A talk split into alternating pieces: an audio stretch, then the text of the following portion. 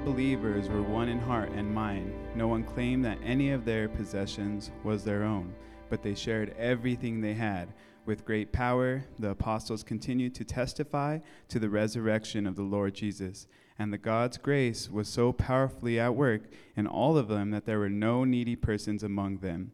From, uh, the, from the time to the time, those who owned land or houses sold them, brought the money from the sales, and put it to the apostles' feet, and it was distributed to anyone who had needed. Acts chapter 4, verse 32 to 35. This is God's word. Lord, I just ask that you uh, fill this house today, Lord. Open our hearts, clear our minds, and allow us to be fed your words, Lord. Thank you, Lord. In Jesus' name we pray. Amen. You may be seated. Yeah, big hand for Phil. So, a few months ago, I was in a meeting for the church with uh, some incredible leaders that we have here. And we're kind of architecting out the future and talking about like systems and structures and praying and planning for the future. And in the middle of the meeting, one of those leaders speaks up with something of the effect of this. They say, Every week we say our generosity liturgy, and it messes me up in the best way possible. But my question is, how are we living it? This was a holy moment a moment of invitation. I believe an invitation from the Spirit of God. How are we living the liturgy? You see, for some time now, every week, our church collectively says our generosity liturgy. Week in and week out, we remind ourselves of what the scriptures teach about our possessions and our resources. And we remind ourselves of our call to be generous we remind ourselves of the lies that money tells. But the question remains how are we living the liturgy? This question has haunted me in the best way possible. As a community, we've been in a series, our Fall Vision series, entitled In Your Midst. And here's my heart for the series to notice and celebrate the areas where God is moving and to respond as a community to the areas that God is inviting us into. And throughout the last several weeks, I've been intentionally telling stories about moments in history where the kingdom of God has breaking has broke through. My goal is for you to see that the kingdom is already in your midst and to invite you to see the kin- kingdom continually break through. In our first week, we talked about how the kingdom is small but powerful. Last week, we talked about how the kingdom is born in the secret place. And here's the big idea for today the kingdom is marked by generosity. Now, you could feel the room kind of change a bit, right? Because you know what's coming. We're having the money talk. Oh, you can feel it, right? Now, anytime somebody like me comes up with a fancy microphone and talks about money, things get awkward, right? So let's just address this hairy, ugly elephant in the room. I want to say first and foremost that I understand. I live in the same world you do, and I realize that the Church of Jesus has a storied past that's marred by scandal and greed. That you see, the same as I, multi million dollar properties, private jets, and really overpriced sneakers you know, um, and so I want you to understand, and I want to invite you to not allow the headlines to shape your view of the church and money. For every massive scandal, private jet, expensive Louis Vuitton jacket guy there is, or gal there is, um, asking for donations, there are thousands upon thousands upon thousands of faithful followers of Jesus in unknown, unrecognized communities that are modeling the way of Jesus and finances beautifully. So don't let the head, headlines shape your perception. Now, I realize as we talk about money, some of you may have specific questions for our church. And so I want to address a few of those. First, you must know that at Zion City Church, we have a commitment to financial transparency and integrity. Every year, we publish a report on our website that details how the church allocates its resources to further the mission and vision of Zion City Church, and all of that is available on our website every single year. So if you have curiosity about how resources have been spending, how much money's come in, how much money's gone out, what the money has gone to, you should know what that looks like. And that's available to you. In addition to that, salaries and taxes and things of that nature. As many of you know, I'm employed by the church. And you have every right to know what your donations are going towards. And so my salary is open for you guys to look. And I realize that in our context, that's kind of a cultural taboo to not talk about money. And especially not talk about how much are people getting paid, but that's how much we value the transparency here. And I don't care if you know how much I make. You should know if you're giving to this church, honestly. Secondarily, I want to say that one of the values that we have at Zion City Church is ministry simplicity. We value doing things that are necessary and getting rid of the fluff. The imagery I always like to use is we want to be like the In-N-Out of church experience. There's only three things on the menu, man. You're not getting chicken fingers and a fish sandwich. There's burgers, and that's it. That's what we do. And that's our heart here as well. And so you'll notice as you walk the building that we're fine with some things not looking pristine because we're here to meet with Jesus. And so if there's chunks of stucco falling off the wall in the back, we hope to get to that someday. But right now, we're here to meet with Jesus, and that's what we're about. And so we, we value the freedom that comes from mobility when you're traveling lightly. That's our heart, that's our vision. Third, if you're thinking, all this church wants is my money, nothing could be further from the truth. This is a no pressure environment.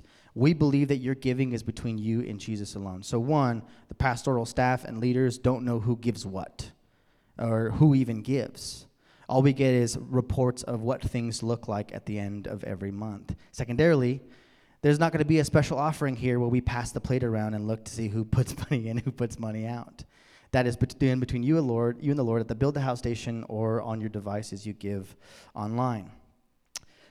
However, this is an environment of invitation. So we have no problem asking people to participate in what God is doing through our church because we believe in the vision of what God is doing through our church. So we have no problem inviting you. There's no pressure. You don't have to. We won't compel you, but we will invite you and ask you to join in what God is doing here because we believe in it so much. And lastly, if it's your first time here, we're so happy that you're here, and we're sorry that you're here for the money talk, but I ask that you give us grace elephant addressed. Back to the main idea. The kingdom is marked by generosity. We do not have time this morning to trace this theme all the way through the scriptures and church history, but there are a handful of stories I want to tell you to help illustrate that this idea that the kingdom is marked by generosity. And the first one begins in the desert. The children of Israel have been led through led out of Egypt and they're in the desert. And it is in this time of desert wilderness experience that they experience the presence of God in powerful ways. And God speaks to their leader Moses, and he instructs him to build a place for his presence in the desert. The tabernacle, a fancy word for tent. To build this tent, this place of meeting. Now, Moses tells the children of Israel that God longs to dwell with them and he lays out the plans, the God given instructions for the tabernacle. And here's what happens uh, Exodus 36. Then Moses summoned Bezalel and Aholiab, and every skilled person to whom the Lord had given ability, and who was willing to come and to do the work. They received from Moses all the offerings the Israelites had brought to carry out the work of constructing the sanctuary. And the people continued to bring free will offerings morning after morning so that all the skilled workers who all the skilled workers who were doing all the work on the sanctuary left what they were doing and said to Moses, "The people are bringing more than enough for doing the work the Lord commanded to be done." Then Moses gave an order and sent this word throughout the camp: No man or woman is to make any else uh, any make anything else as an offering for the sanctuary. So the people restrained from bringing more because they had already had what they already had was more than enough to do all the work. So, I want you to imagine for a moment a church is doing a capital campaign for a building. And the community responds with so much generosity, they have to stop or start telling people, stop giving us your money. I don't know of a single nonprofit who would say that. But this community is responding so generously. They said, enough.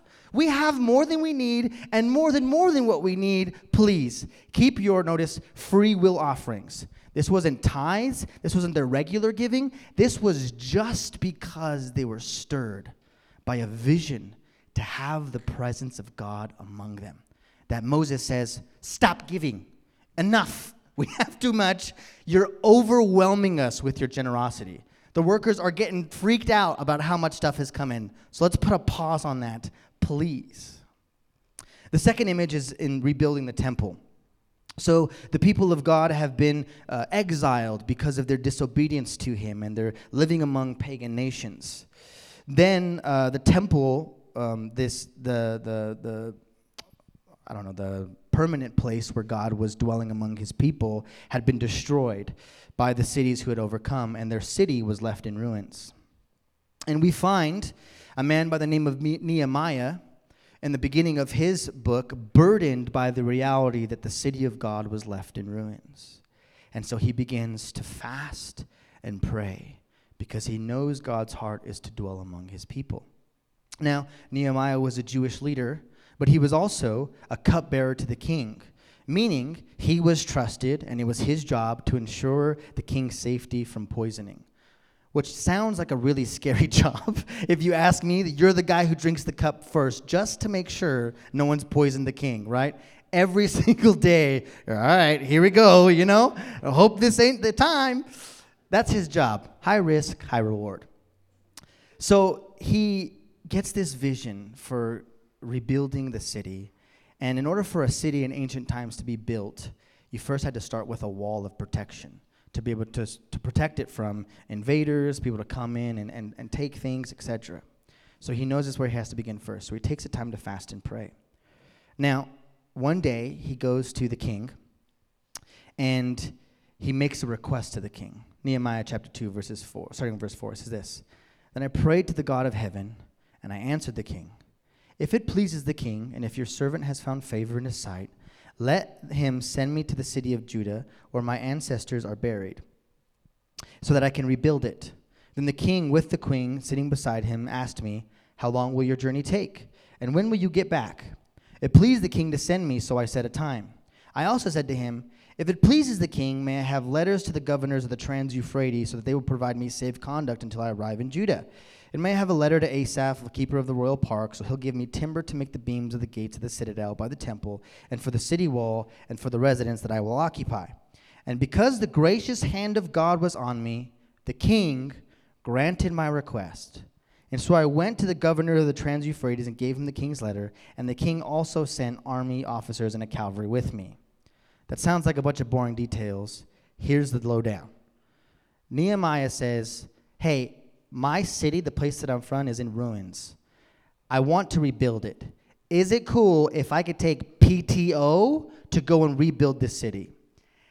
And also, if you could write me some letters that as I'm passing through that I have your approval to go in to build this thing.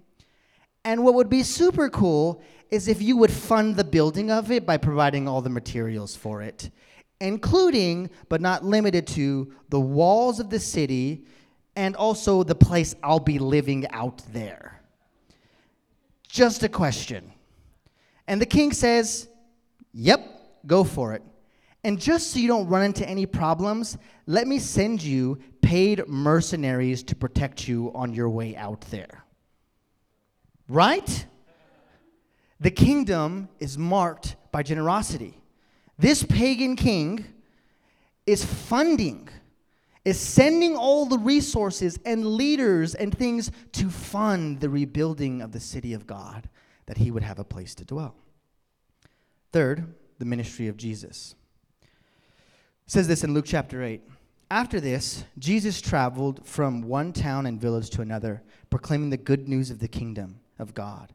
There were 12 with him and also some women who had been cured of evil spirits and diseases. Mary, called Magdalene, from whom seven demons had come out, Joanna, the wife of Chuza, the manager of Herod's household, Susanna, and many others.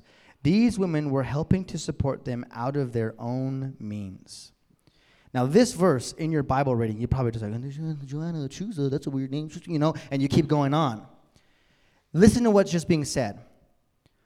Jesus and his 12 disciples have to find places to stay, have a way to get food, have a way to pay for their travels.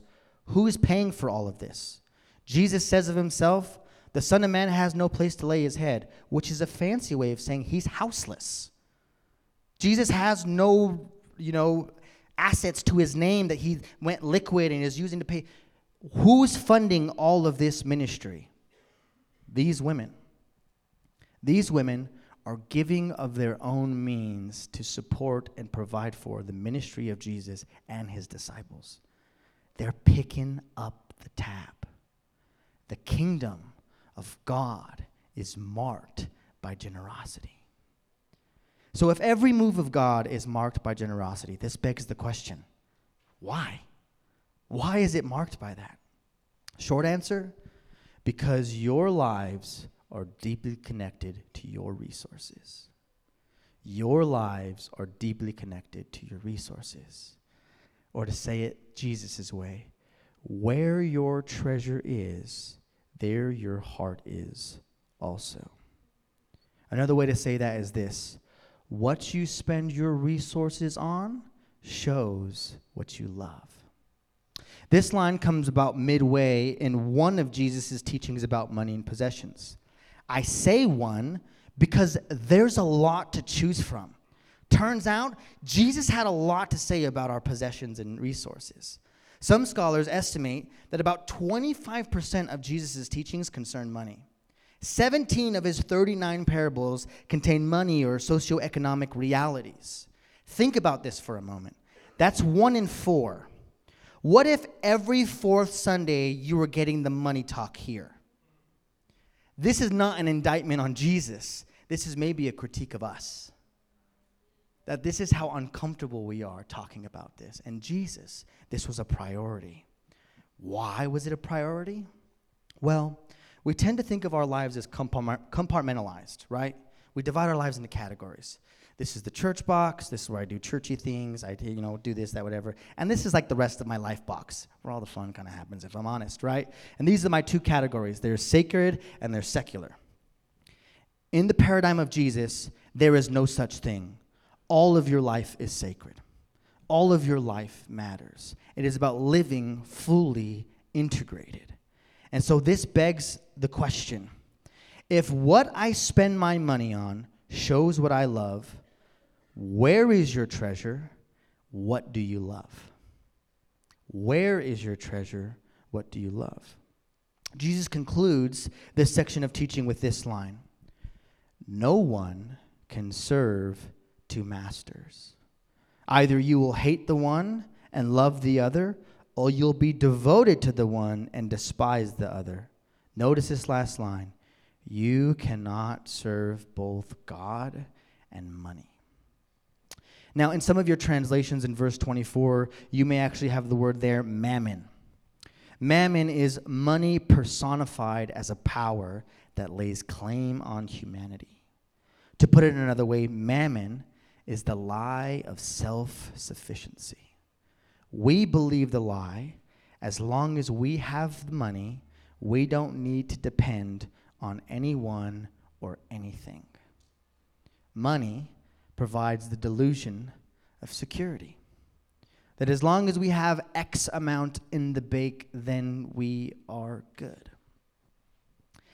It tends us to lead lives of self sufficiency. As a community, this last week um, in our community group, we were fasting for those who go without. And it was a stark reminder that most of my weeks all, all my weeks, I don't go without thinking about my next meal. I don't worry about where it comes from. And there's even, more than I'd like, scenarios where we have a pantry and fridge full of food, but Celeste and I give each other that look like, uh, let's eat out, right? That's our decision that we make. And it's a stark realization that we have put our trust, our reliance, and banked our planning on the security that money brings, not li- living in dependence upon God for our daily bread, for the things that come from Him. Money provides this sense of security. Now, I realize that a conversation about money, there's been all sorts of unhelpful teaching and all, cor- all times of like misquoting of scripture. People love this passage in 1 Timothy and they misquote it all the time. They say that money is the root of all evil. But that's not what the text says. The text says the love of money is the root of all kinds of evil. There are all sorts of biblical figures that are blessed Solomon, Abraham, and it doesn't sound super blessed to us. It's like they got 3,200 camels. You're like, all right, you know, seems a little bit extravagant and needless to spend on that. But there's all sorts of people in the biblical, the biblical, biblical paradigm that are blessed financially. And there's no indictment on the fact that they've been blessed. The indictment comes when they've put their trust in money. They begin to serve God, or serve money as its master. And that's what Jesus is on about here. So, is money inherently evil? Of course not. It's a tool.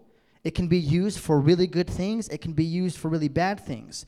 What matters when it comes to money is how we use it and our heart posture towards it.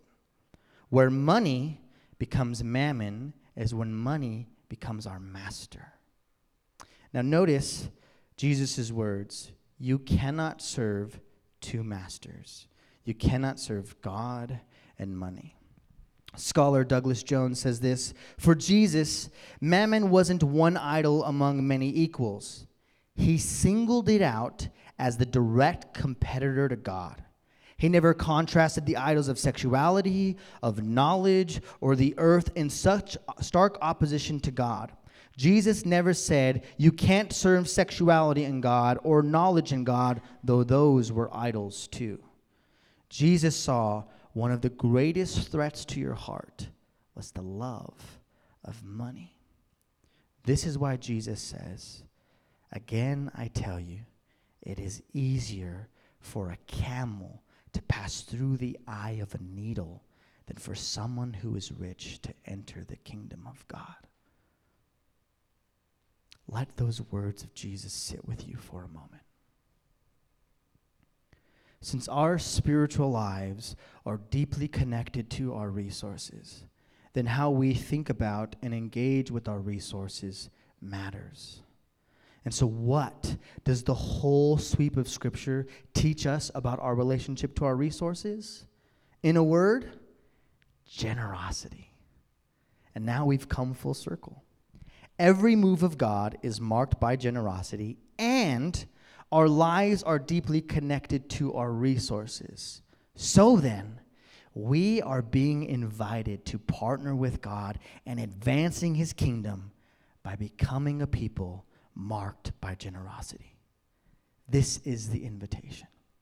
So, with the remaining time today, I want to move us through this beautiful moment in, the, the, in Acts 4 and invite our community into this story through what I believe God has for us. And I want to do it through four key ideas on generosity generosity is resistance, generosity is strategy, generosity is grace, and generosity is witness. First, generosity as resistance. Verse 32 All the believers were one in heart and mind.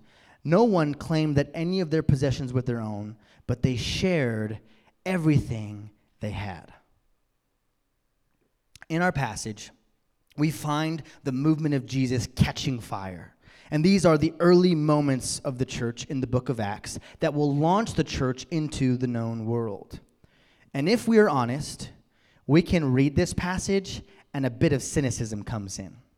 You know, like that sounds nice, but it kind of sounds like a pipe dream everybody's just sharing all they have. Like, let's get real. Like, maybe that worked back in the days. They were like singing by the fire, kumbaya or something, you know? Maybe that worked then. But now, dude, it's just different, you know? It's just, it's different.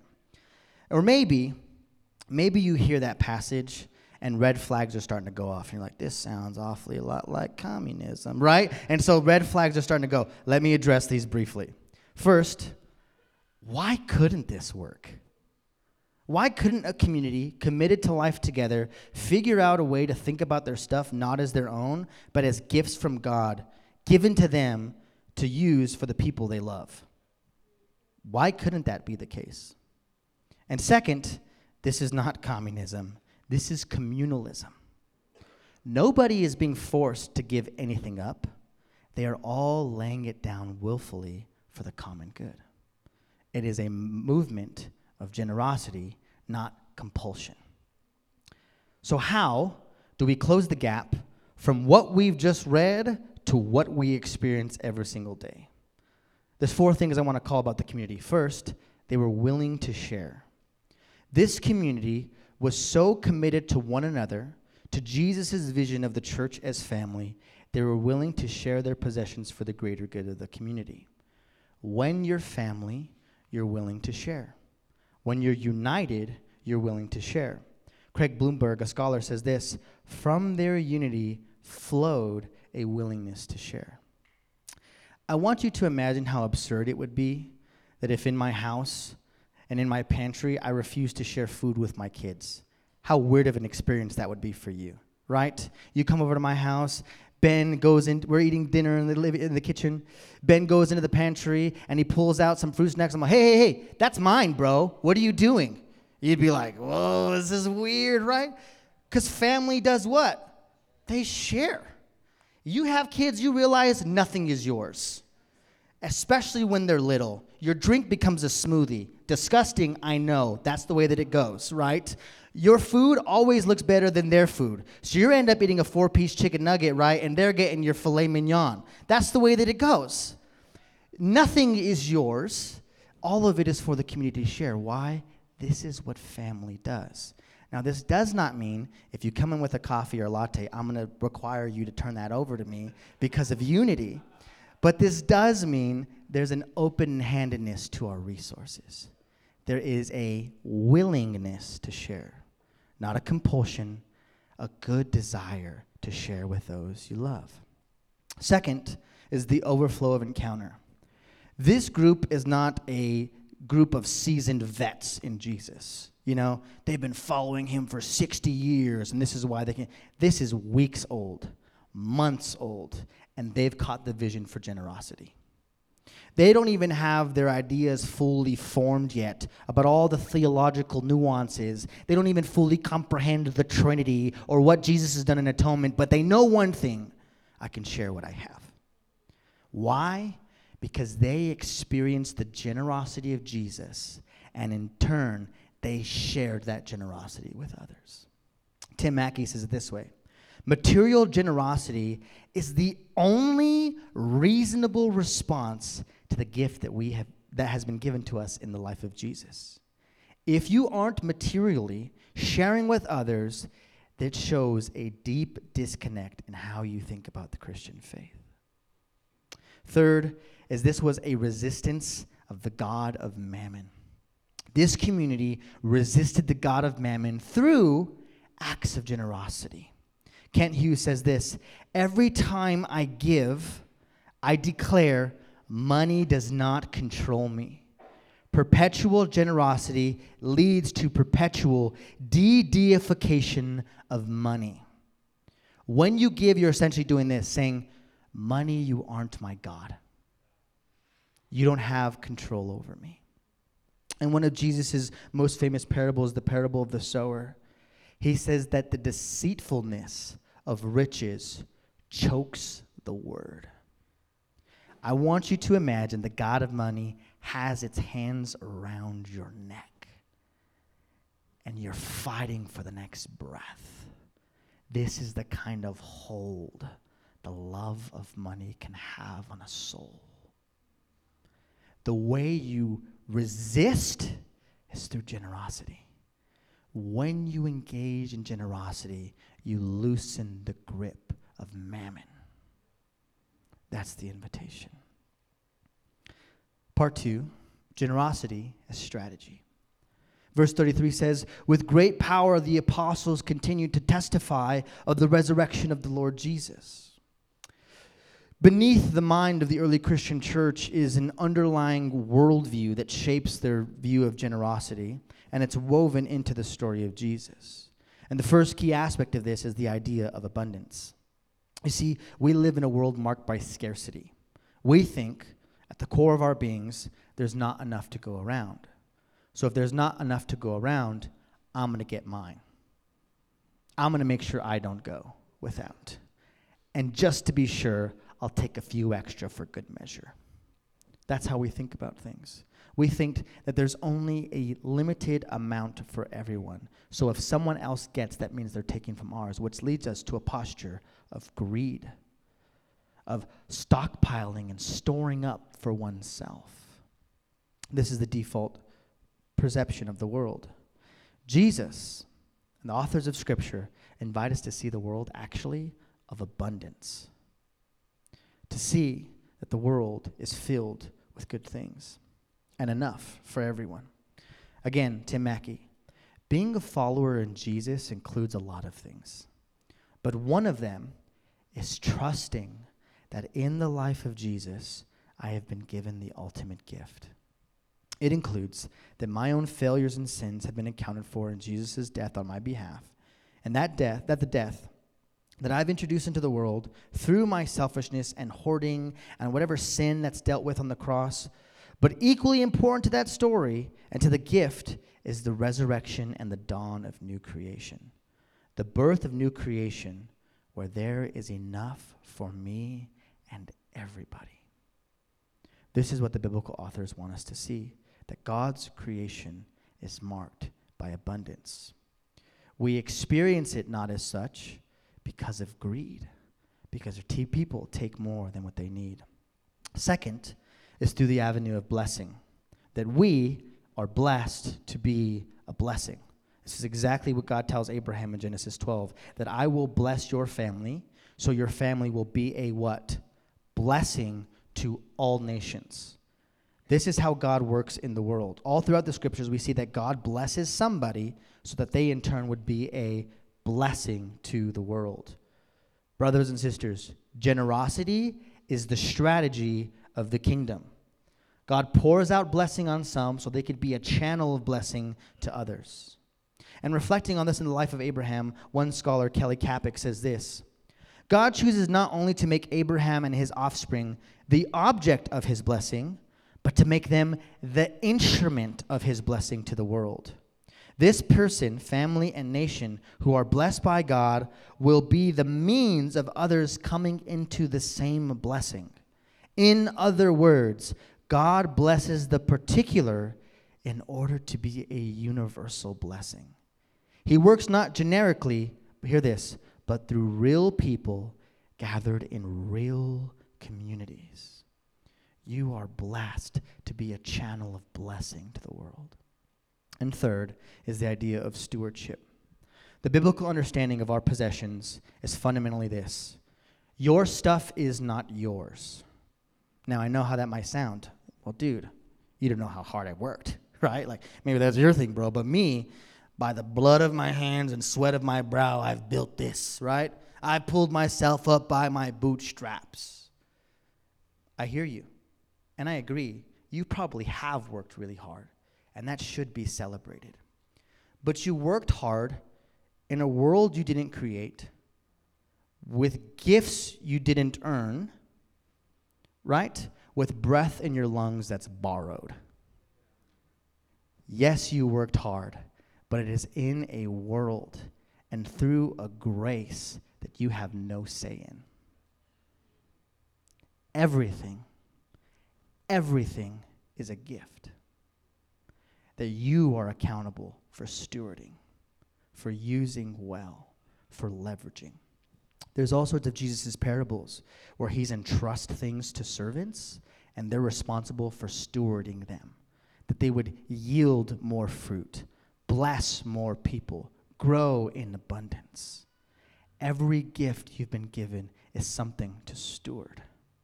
And you hold it with an open hand because you realize it's not yours to begin with. There's all sorts of parables about a master giving to his servants resources to utilize, to bless, and to bring about blessing. The servants don't think, this is actually my money now. The credit card says master on it, not yours, right? It has somebody else's name. You realize I'm using somebody else's resources, and this is the invitation of the Christian faith to see all of your stuff is not as your own, but gifts to be stewarded for others. Now, are there gifts that God wants you just to enjoy? Absolutely. But it's always with the posture willing to give to those who have need. So everything you have is a gift. Now, I want to be very clear. Does God need your money? Not a rhetorical question. Absolutely not. He's not strapped for cash. He's not like, oh, things are tight. We ate out too much. You know, I'm going to need you guys to cup, fork over a couple bucks to help a brother out. Absolutely not. God owns the earth. Everything is His, every breath is His. But here's the crazy thing He is so generous, He gives it to the world to use, to participate in. And His invitation back is would you just partner with me in what I'm doing? Would you just join me in what I'm doing in the earth? It's not that God has need of it, but God is inviting you to join Him in the strategy of the kingdom. Later in uh, the, the, the scriptures, Paul is gathering a collection for the church in Jerusalem. They're strapped for cash, they're hurting. And so Paul goes around to all these churches he's planted and he says, We're going to take up an offering for our brothers and sisters who are suffering in Jerusalem to be able to carry them through this hard time. And as he goes to the, as he writes to the church in Corinth, he tells them this Remember this whoever sows sparingly will also reap sparingly.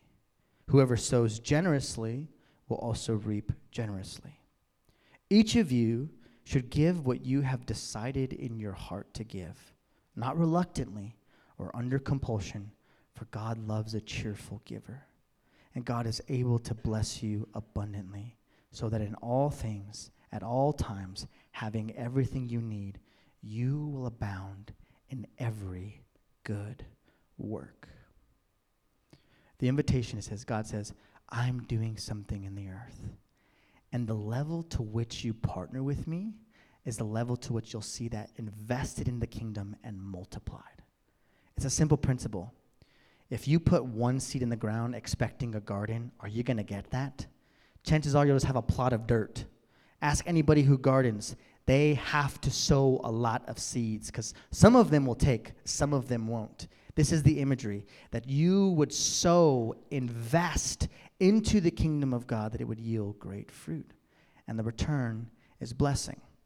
Now, this is not, if you give 10 easy payments of this, God will bless you with 10 times as much. That's not what he's on about. What does it say? So that you will be able to do what? Every good work. Giving frees you from the bondage of possessions you're able to invest into all that God is doing freely and lightly because you're not tied to your stuff. I think about the story of the rich young ruler who comes to Jesus and says, I've done everything that the law has commanded me to do. And Jesus says, Only one thing remains sell all you have and give it to the poor. And it says that he walked away sad because he had a lot of stuff. What kept him from participating in the kingdom of God was his attachment to his stuff. Generosity is the strategy for the kingdom. The way God moves in the earth is through his people. Could God do it another way? Sure. Does he want to? No. He wants to partner with us in the work that he's doing in the earth. That's Genesis. That he commissions humanity to rule and to have dominion, to partner with him in Project Earth. So God could God go another way? For sure. He's rained manna from heaven. For sure he could do whatever he wants. But he chooses, he chooses to work through his people through acts of generosity. Next movement, generosity is grace. Acts says this, and God's grace was so powerfully at work in them that there were no needy persons among them. Randy Alcorn, in reflecting on this, says this As thunder follows lightning, giving follows grace. When the lightning of God's grace strikes us, the joyful giving of our time, talents, and treasures should follow. What marked a community as encountering grace was generosity. Evidence of God's grace among a community was marked by generosity. Brothers and sisters, this is our heritage. And notice that line. And this is the line that haunts me that there was no needy person among them. There was not a single person that went without because the community because the, the community was so in touch with needs, they all gave to meet those needs. Does that line sh- does that line line up with the church today?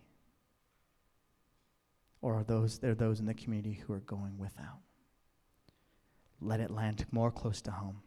Is that line true of our church? That those who are struggling are going without, and there are those of us who have and do not share. We must sit with that. The next is generosity as witness. It says this from time to time, there were those who owned land or houses and sold them, and they brought the money from the sales and they put it at the apostles' feet, and it was distributed to anyone who had need. First, community of Jesus saw their giving as worship. Their giving was worship. It was this embodied declaration I do not serve the love of money, I serve the Lord Jesus. And they offered it as a gift to God. They are giving back what is rightfully His. And they're saying with their lives, I want to partner with you. That's what they're declaring. That's what they're doing. That's what they're pouring out. And it was so much so that these followers of Jesus would sell land or houses to meet specific needs of things going on here. So throughout the scriptures, we see a couple different tiers of giving. We see consistent giving, week in, week out, caring for the needs of the church and what's happening in the church. We see special offerings, like what Paul collects for the church of Jerusalem. And then we see this uh, special offerings in terms of large gifts. Now, what wasn't happening is these people weren't selling the homes they lived in and said, well, we'll figure it out later, because what would that happen? There'd be another perpetual cycle of need, right? You sold your house to help somebody else who's poor. Now you're poor because you don't have a house, so someone else has to, think it's just perpetual cycle of whatever. They sold what was extra, what was comfort to provide for those who had need. The story that they tell is that of Barnabas, who goes and he, right after this, who sells a plot of land and gives it to those who have need. He was willing to get rid of excess so that those who didn't have would have. And this is our heritage. Generosity is the witness of the church. Um, early on in the Christian movement, the Roman Empire got scared of these band of Jesus followers because they were spreading like wildfire. And so, in typical empire fashion, the empire, the, the, emperor of Rome sent a spy into the Christian church to figure out what the heck is going on here, and are these people a threat? The man's name was Aristides, and he wrote to the Caesar, the emperor of Rome, and this is what he said, in reporting on the Christian church. He said this: They love one another, and he who has gives to him who has not without boasting. And when they see a stranger, they take him into their homes and rejoice over him as a very brother.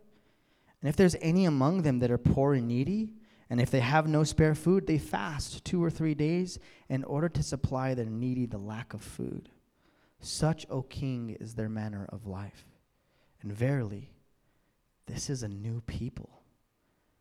And there is something divine in the midst of them the kingdom was in their midst, and it looked like generosity. Tim Keller says this The early church was strikingly different from the culture around it in this way the pagan society was stingy with their money and promiscuous with its body.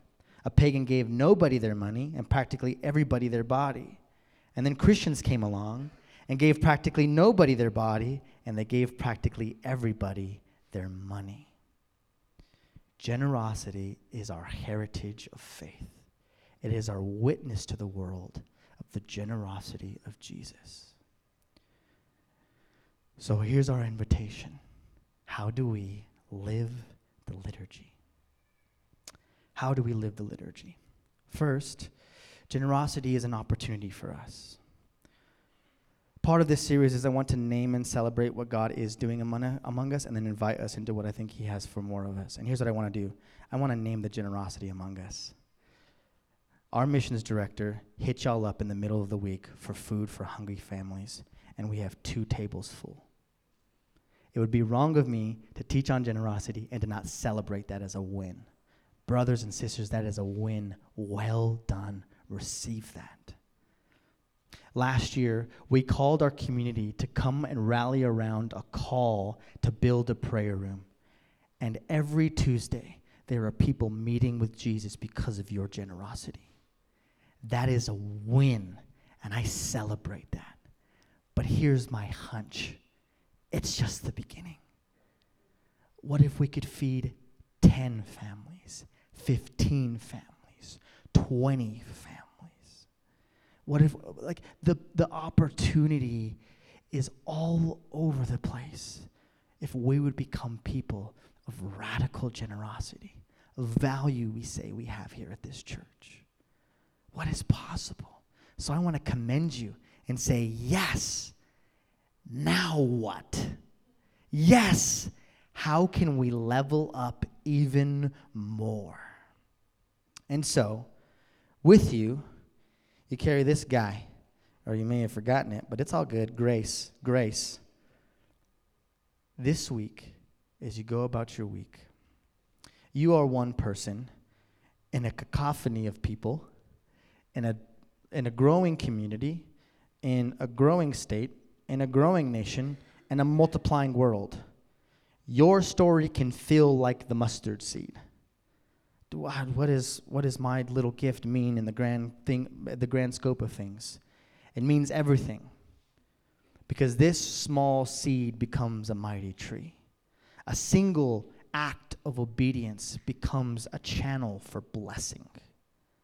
So as you go through your week, would you pray with your seed, God, how can I become a person marked by generosity? To sow these seeds into the kingdom that I may not see the tree in its full form, but I know it will provide shade for future generations, blessing for future generations. Now, I'm struck by that vision of no needy person among us. We can't solve every issue in our community. We can't. Not right now, not today. We can't address the issues of poverty in our state or in our nation or in the world. This small community cannot meet the need of 7 billion plus people. But here's what we can do we can make sure that nobody comes through these doors and is not taken care of. That's what we can do. We can make sure that there is no needy person among us. I'm compelled by that vision. And I want to invite you into that. And so some of you may be asking, well, what then do I give? And you've heard common teaching about 10%, 10%, 10%. We're running out of time, but here's the short idea tithing is no longer bound for followers of Jesus. 10% isn't really bound for you. Jesus has freed you from that. And if we're getting technical, it was more like 30% when you figure all the other offerings, but we'll say 10%. The call is generosity. That's what you're invited to. Now, all throughout the scriptures, Jesus never levels down, he only ever levels up. Right? In his Sermon on the Mount, he's not like, hey, you know, adultery, adultery stinks, but it's okay. He's like, hey, lust is the problem. Right? He's always doubling down. He's always getting to the heart of the thing. And so tithing is just the outer part. The inner part is generosity. And so, there are those in the room who giving 10% of your income would crush you. It would crush you. You're not bound to that, but you are called to generosity, whatever that looks like in your financial situation. There are those of you who 10% you wouldn't even notice if it was gone. It wouldn't change your life any bit. the call for you is generosity. So start where you can. Three things in terms of giving. First, your giving must be strategic. You should be good stewards of the resources God has given you and steward them into places that are bearing fruit. Your call is for multiplication, not to just give to things that are dying, but to give to things that are bringing about new life. Strategic. Second, systematic. If you're waiting for the Spirit to just move you in such a way every single time you give, you won't give. You have to be uh, systematic about it. You give, you give, you get by the fire, and then you get warm. You give and you give and you give, and then you realize it is more blessed to give than to receive. Only through giving, only through engaging in that act. So make it a regular part of your life. And third, it must be sacrificial. My, one of my favorite parables that Jesus, stories that Jesus tells about giving is the widow who gives a couple of mites. We're talking pennies. That in the grand scope of the temple, they wouldn't have even realized. But here's the thing Jesus saw. And he said, That woman gave, and it cost her something. And that pleases me. So it's not about the amount, it's about the sacrifice. It's about what it costs you. That's what you're invited into. And so here's our invitation to you. Our church right now functions because of a generous few. A small percentage of our church funds the whole church. Again, I don't know who they are, I don't know how much it is, but I know from the reports that we have that it's a very small subset of people that are supplying for all of the work of Zion.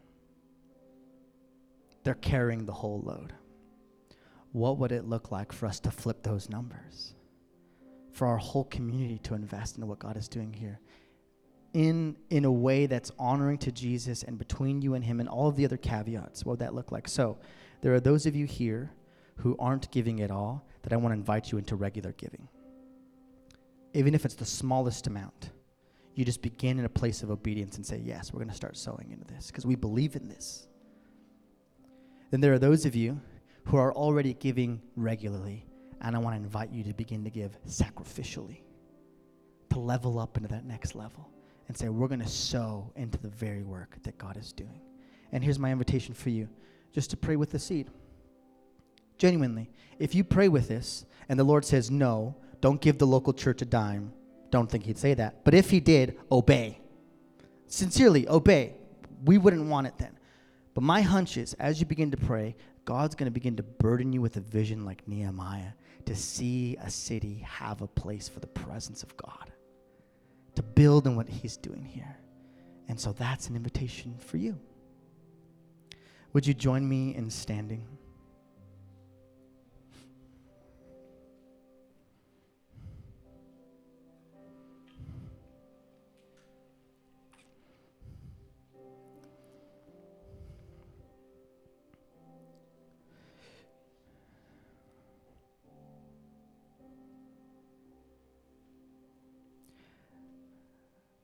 My sense is that the Lord has just been ministering to people. That when the sermon started, you thought, a sermon about money? and now, the Spirit's speaking to you about your whole life, about a posture of surrender, about a disposition towards generosity. And what we want to be a, as a people here at Zion is not just people who who hear things and say, "Oh, that sounds good," and "Oh, I could do better," but embody a response to God by saying, Lord, I hear your word and I want to obey it. Jesus says, If you love me, you'll think really hard about the sermon. No, he says, If you love me, you'll obey my commands. Obedience is the sign of love. And so this whole response time isn't about making anybody feel good about what's happening in the room. It's about saying, Jesus, we hear your word and we obey. We respond to you. And so if you are feeling the Spirit stir your heart in any particular direction, I want to invite you to come forward and to respond as our worship team leads us in worship.